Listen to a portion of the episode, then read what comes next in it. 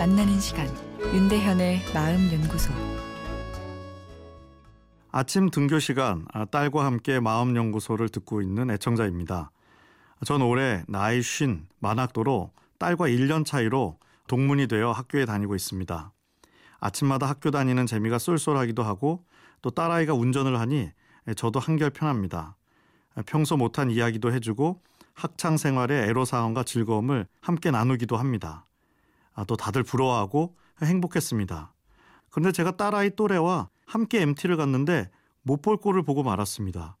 여학생 둘이 술이 떡이 되어 토하고 또 토하고를 반복하면서 이 지저분해지는 꼴을 보게 되었습니다. 딸에게 귀에 딱지가 않도록 이러면 안 된다고 이야기를 해줬고 딸도 그렇지 않겠다고 말을 했습니다. 아, 그런데 하루 봉사활동 후 집 주차장에 내리는데 머리는 흐트러져 있고 옷에는 온통 토한 자국이 선명하더라고요. 아, 예상치 못한 딸의 행동에 너무 화가 났습니다. 아, 그래서 핸드폰 정지와 한 달 동안 버스를 타라고 했습니다. 아직도 화가 풀리지 않았습니다.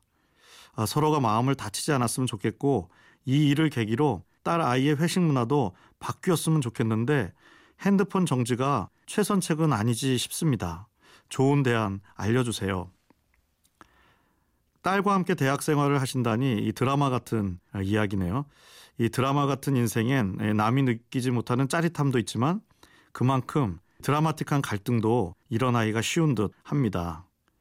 이 때론 모르는 게 약이기도 한데 인간 관계에서 가까울수록 서로에 대해 더 알고 싶고 어, 실제로 상대방의 깊은 비밀스러운 부분까지 보게 되죠. 내 깊은 속마음이 창을 통해 다른 사람한테 노출된다고 생각해 보세요. 당황할 수밖에 없죠. 아, 우리 마음에는 숨기고 싶은 비밀들이 다 있습니다. 욕망, 욕심, 아, 보이고 싶지 않은 예, 과거의 기억 등이죠. 아마도 우리가 상대방의 속을 다 볼 수 있다면 어, 유지될 관계가 거의 없지 않을까요? 천하의 인꼬 부부도 내가 이 사람과 왜 결혼했지 하는 후회를 한 번이라도 안 할 수 없겠죠.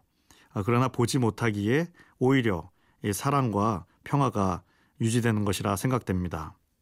엄마가 따님의 대학 친구이기에 친구처럼 딸의 비밀을 볼 수 있고 그런데 엄마이니 이 걱정이 클 수밖에 없는 상황입니다. 내일 이어서 말씀드리겠습니다.